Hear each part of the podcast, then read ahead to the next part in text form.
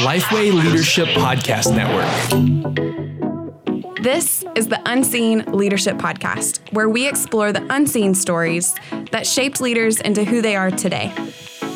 You know, COVID nineteen is it's it's like it's as if God has literally said to the world, "Stop, reboot, rewire, you know, and, and rethink."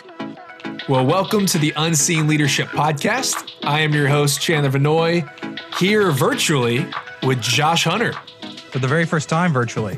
For the first time, man. We're not this at is insane. studio. COVID nineteen is insane. It is, man. Well, But we're excited. I'm excited. though. I'm excited for who we have with us today. Uh, me too. We are excited to talk with Ken Costa, who is a London-based, internationally renowned banker, and I feel so official to be able to say that. Like it's so cool to talk to somebody that has all the experience there. But he's an author. He's a speaker. He has been the chairman of some of the world's largest investment banks, advisor to some of the most powerful people in the world. And I got to say, I'm a little nervous for this because that's like a scary. Well, you're not scary- half, you're not half as nervous as I am with of re- reading all of that out. I mean, I like hearing it. I mean, carry on, more. I'll keep, I'll keep, I'll keep buttering it up, man. But here's, here's the most important thing. He's a, he's a committed Christian and believes Jesus is the hope of the world, and he's a great. do. I do believe that.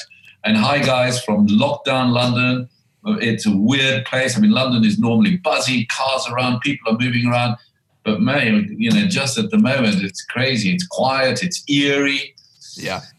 and we're pretty scared. You know, so it's it's a difficult time. Difficult. For, for sure. Well, you know, we're, we're in Nashville, Tennessee. You're in London. Two different scenarios. And I know those listening, this COVID season is different for them as well. What exactly does that look like for you? I know everybody's, it's lockdown, quarantine. Have you been working from, from home? Have you, has work sped up? What does that look like for you? Yeah, no, we, all, we all have to work from home.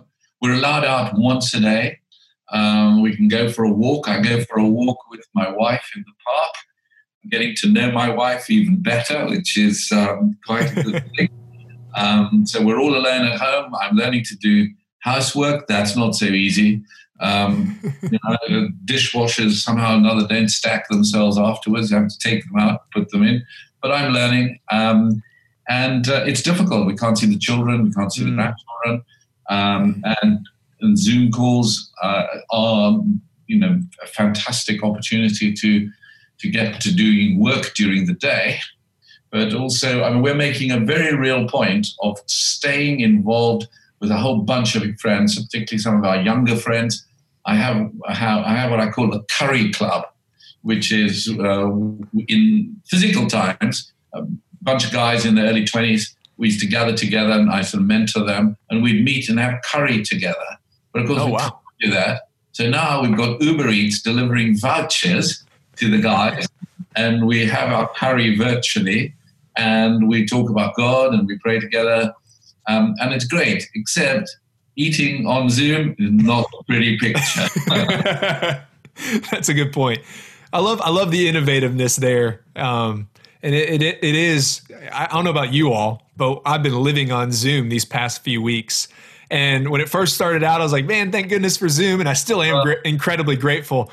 But I am also like, "Oh, another Zoom meeting." I'm pretty pretty worn out. about the Zoom meeting, when you're in work, you know, you go from one office to someone else's office, you can have a coffee on the way, or, you know, take a bit of time. I mean, here it's one thing after the other, and um, it just carries on and with different time zones.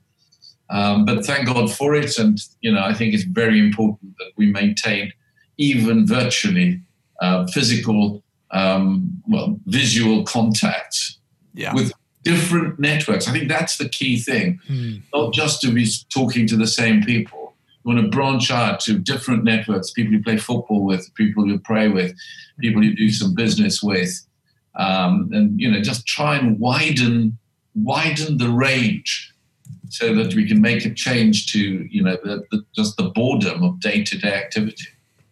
Man, That's great advice. You don't want me. You don't want me to give you sort of advice on how to all good. All good. Well, Ken, let's go ahead and hop in here. I'm, I'm super excited to hear about your story. So, if you could just share with us a quick overview of the different leadership roles that you've been in over the years that have led you to where you are today. Um, right. So briefly, grew up in South Africa under the apartheid years. Very difficult. Young student leader, hated the racial discrimination, harassed by the police. Uh, when things got really tough, uh, was um, shipped over to uh, Cambridge University um, uh, to just get rid of some of the, the trauma of being student leaders on campus, which was pretty tough at the time. Um, studied law in, uh, in university, grew up in a sort of nominally Catholic family. Uh, faith really came alive while I was university, uh, and uh, it changed my life. And at that moment, I realized I, I wanted to give my life to doing uh, the work of the kingdom. What it turned out as was that the work of the kingdom was not what everybody else would assume it to be um, in a full time uh, work in a church, uh, but rather as an investment banker. And I believe that, you know, fundamentally, that my workstation is my worship station. Where I work is where God's called me to worship. And that is that behind the scene motivation of the activities that one does. And it's tough. It's tough out there. You know, sort of tough in, in the world in which we have to work. Not easy. Uh, and then I was active and still am in a church uh, behind the scenes in leading. I was chairman and still am chairman emeritus of um, the Alpha Course, which is an introduction to the faith, which has been followed by about 30 million people worldwide um, and that uh, I chaired the board for 16 years.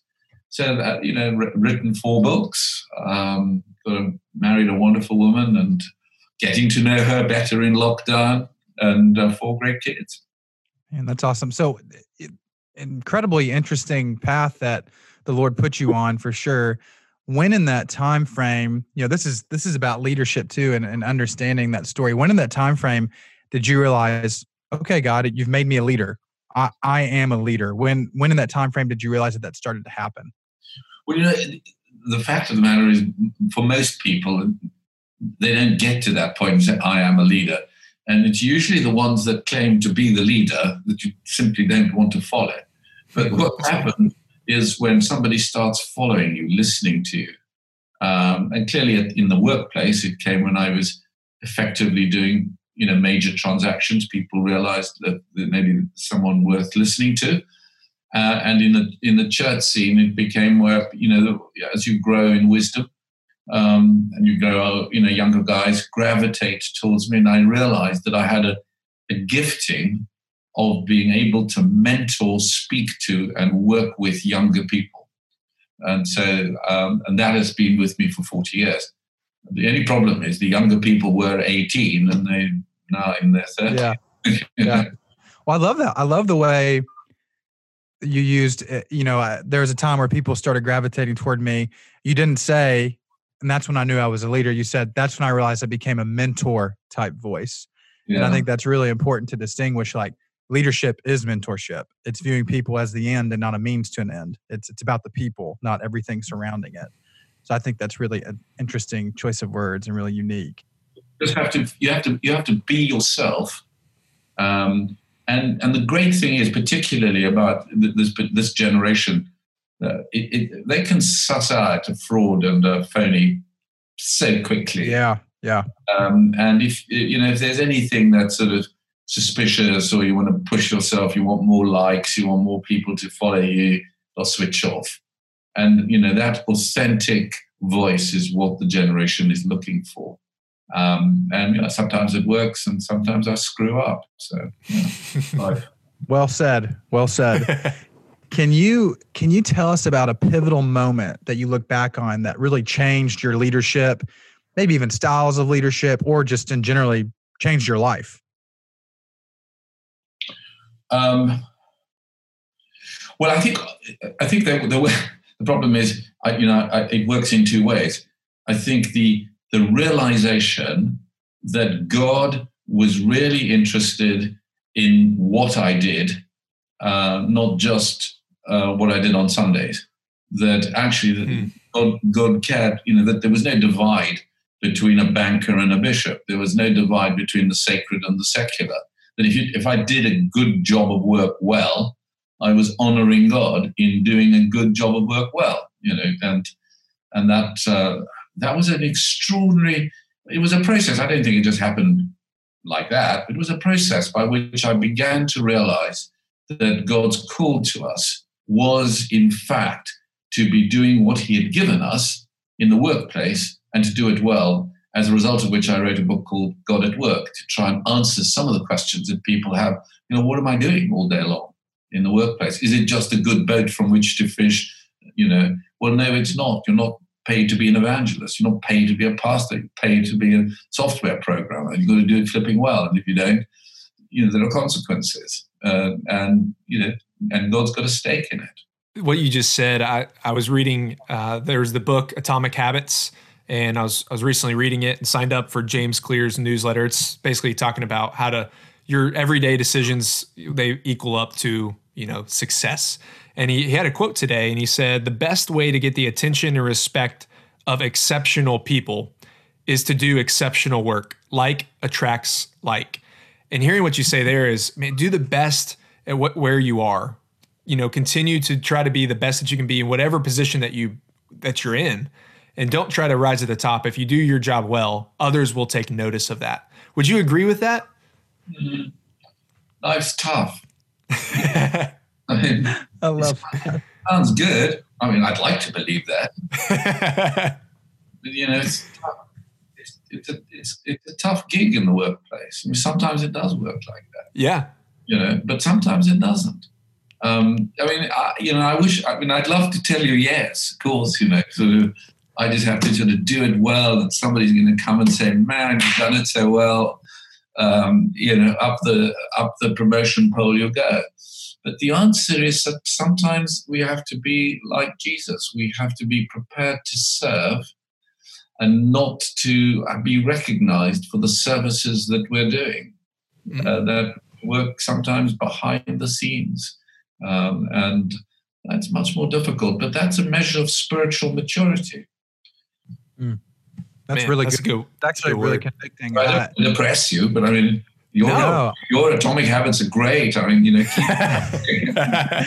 James Clear, you're great. We hope to have you have you on the podcast someday. But you know, everybody's got opinions. I I think that's really timely, especially for me. This is an area I've been struggling in, and I heard you say, I, I mean, you know, I don't, I kind kind of some days and other days don't. And I'm like, I know where he's going with this. we and it's just what I needed to hear. I'll cheer you up. So, t- so tell us, flesh that out a little bit more, Ken. I'm a leader, serving behind the scenes. I'm doing everything leadership theory 100%, like serving, like I'm getting gaining influence. I'm being like Jesus, but then I'm nothing's happening. I'm not. I'm not getting these promotions. I'm not getting recognized. How do I have tenacity to continue to go? How do I really lean in and continue to serve like Jesus served? Well, welcome to the real world. it's, um, it's it, it, know we have completely illusory views that because we have sort of some you know special special sauce called Christian sauce that, that the real world is going to somehow or another be different. It isn't. But what is different is that my attitude to it is different because I can become the best Ken in the in my in the finance world. Mm. Um, because I believe uh, in in the, the power, of the spirit of the living God to change and to adapt each day. I, I do believe that it's a motivational way. It changes my attitude, um, but sometimes it, it won't necessarily change the change others' perception of my promotion. It, I remember very well being held back because people thought that I wasn't as dedicated as others because of this, this Christian thing. Well, two years later, shot right ahead of them. You, you can't govern the timing of these things, mm. but also you, if, if, if you've set the objective of I've got to get to the top, you have to ask yourself the simple question why do I work? Uh, why do I do what I do? Do I do it for cash? There's nothing wrong with that. I've worked for cash. Do I do it for a career? Well, there's nothing wrong with that. You know, I want to get to being the head teacher in the school. Good. Do I do it because uh, I, um, I am I'm, I'm working in a uh, in a in a voluntary uh, organization um, because I've got some sense of, of wanting to do good. That's absolutely fine. I've done some of that. But if you don't do it because you feel called by God to be doing what you're doing, you are going to burn out. There's no, there's no question in my mind um, that that is that's what will happen.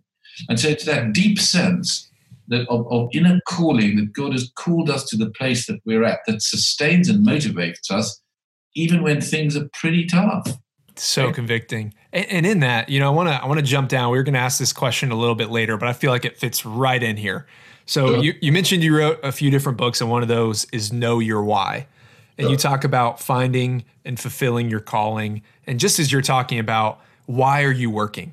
That that is a fundamental question that determines everything. And you know, when that promotion goes to someone else, when somebody doesn't recognize your work, are you are you firm in the calling that you that you feel that God has placed placed on your life? So, what advice would you offer to young leaders about finding their calling in life and what they're doing in the workplace?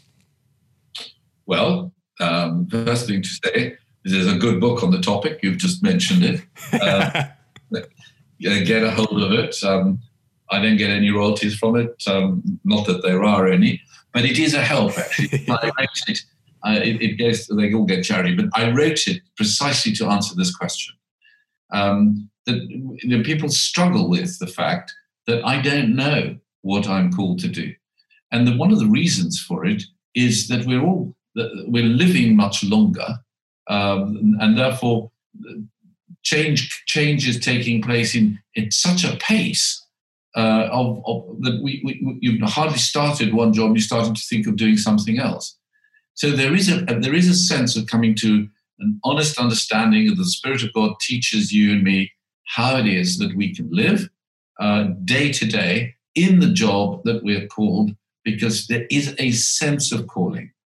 There is a sense of asking God, and, and how you do that. I mean, difficult to go through it here, but I'm, you know, give you a few steps to be able to sort of try and assess that um, that way of, of calling. But but but the most important is to believe that actually uh, we can know our why. I mean, Simon Sinek um, wrote a great book on you know sort of uh, getting to know your why or you know finding your why, but but actually the, the great heritage Christians is that we know it that mm. we know the calling that we have. It doesn't mean to say you're enslaved for the whole of your life to be a teacher.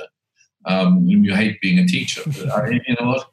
God is there's freedom in that. There's, He gives us opportunities to to to to move around. that's really good. I was going to ask if you if you were friends with Simon Sinek and you guys have had this conversation before.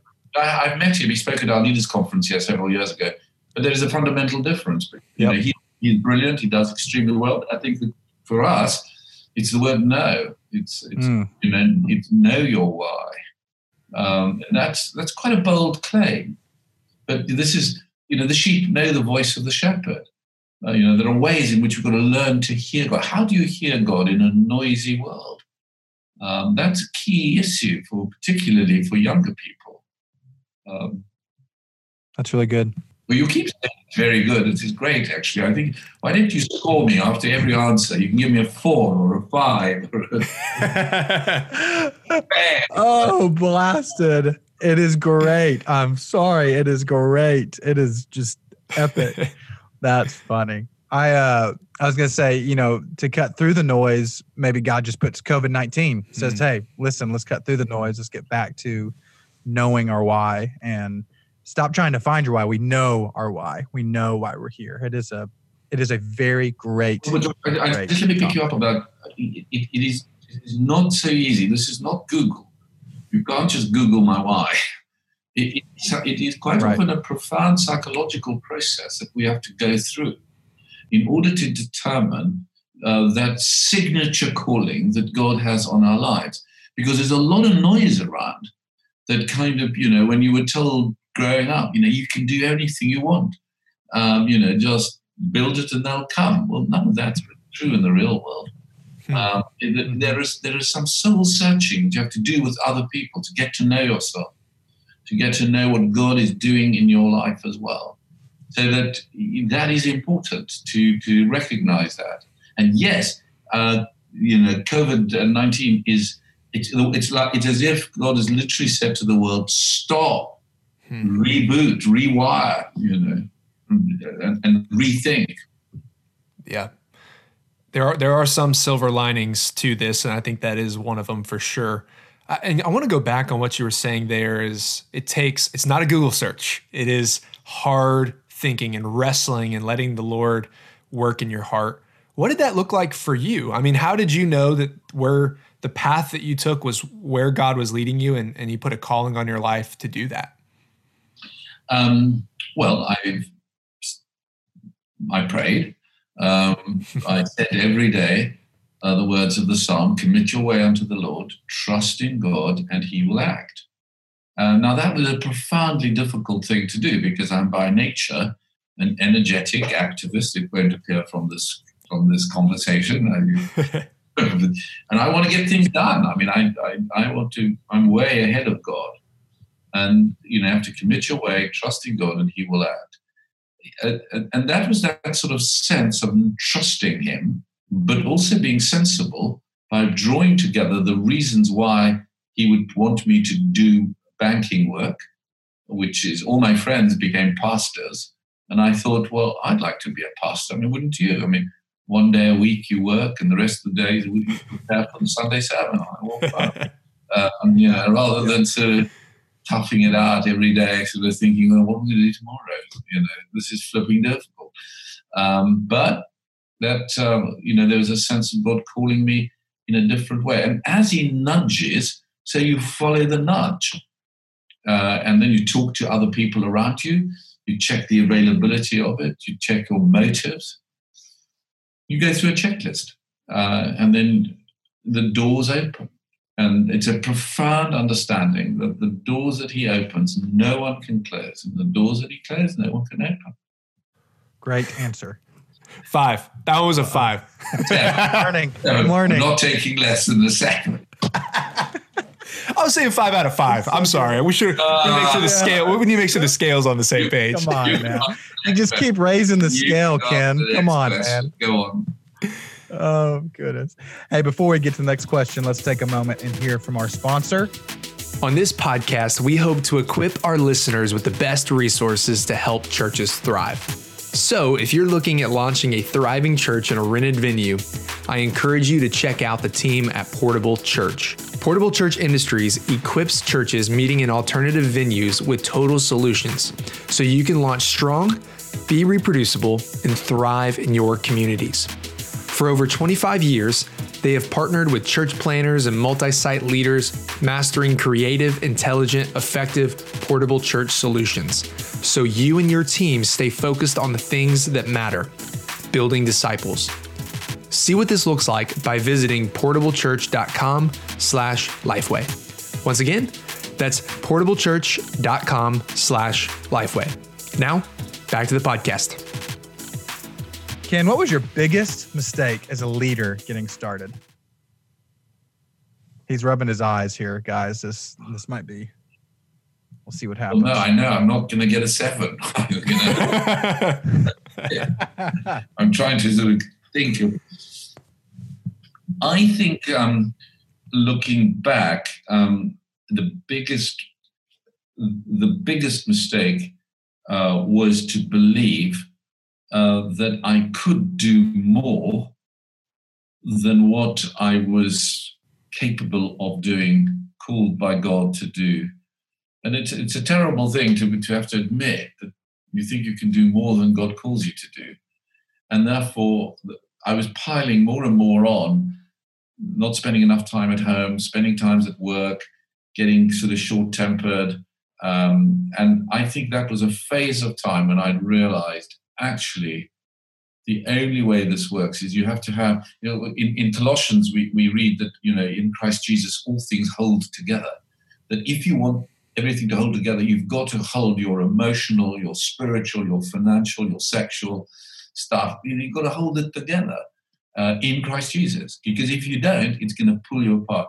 And I think just that was a period of time when I was I, wanted to get on. I wanted to do well. I wanted to feed a family, buy a house. You know, these things happen, um, and I think that was that was a mistake. Um, mm. You know, I can justify it, but seeing that you asked me the direct question, I'll settle for a two, uh, having failed. no, I, oh, thank, you for, for that. And I, I do think, especially, I mean, you're speaking to young leaders here who they see what could be ahead, and it's like kind of the our culture right now is if you just put in enough work, if you work overtime, you know that's how you gain. And I think it really is, as you were saying, in all in Christ all things hold together. And it's like, man, do we really believe that? Do we believe that He holds our future and that we don't have to work for it? Not saying that we don't have to put in the hours, but we don't have to strive to make things happen all the time. Well, you, you, you raise a very important for this generation. We live in a spectrum between broadband and burnout. And just mm. uh, at the moment, we were on that verge of people veering to the to the right axis of burnout. And burnout is the greatest pastoral disease of our generation.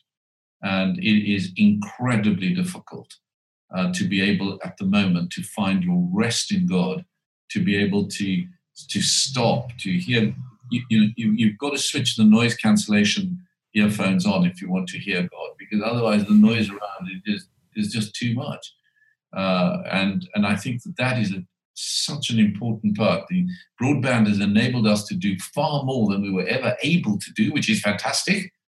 I wouldn't be having this conversation with you if it weren't for the fact. Yeah. But because it's doing that, it has a sort of incremental push the other way uh, onto the other side of it, which is burnout, and and all you know, all our mates, you know, including people you know very well, um, yeah. you know, I've got there, and you know what I'm talking about. Hmm.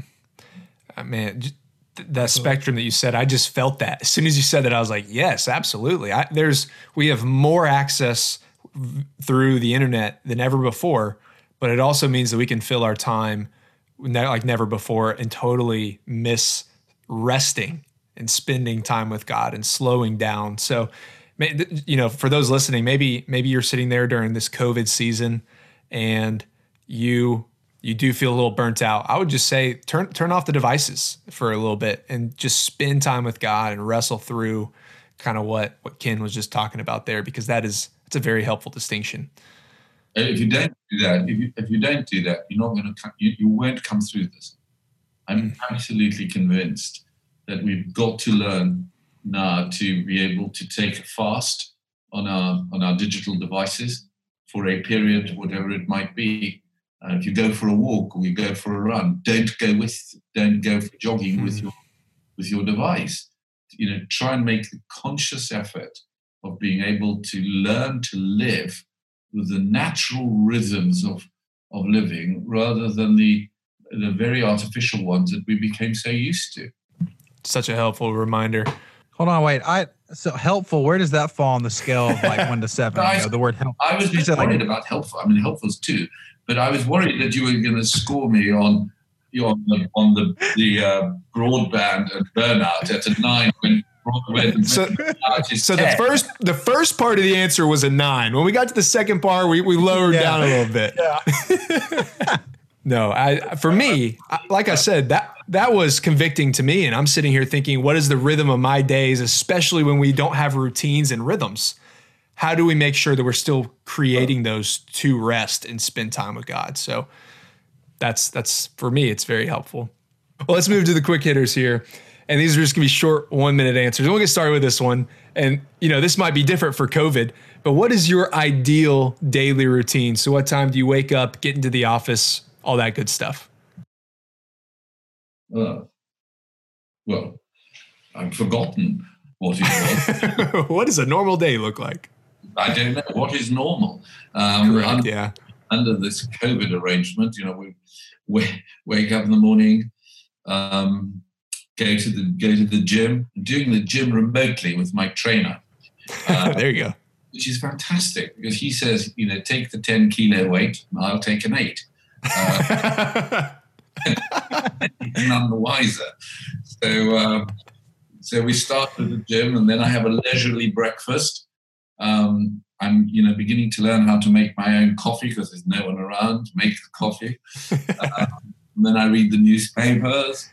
So, so you drink tea, not or you drink coffee, not tea? I do in the morning after gym. and Okay. tea for the rest of the afternoon. Okay, I was I, I thought tea might be in, in the routine somewhere. Oh yes, the afternoon, um, and then it's Zoom calls. You know, uh, one after the other for work, um, until some sort of crazy people from Nashville want to have a sort of I love that. I love this interview so much. That's my favorite thing when you put us on blast. It's my favorite thing. I, I feel like I'm gonna. I feel like I'm gonna get my hand slapped for this question for some reason. what is your favorite personality test, Ken? Do you like personality tests? Do you? No. I failed my personality test.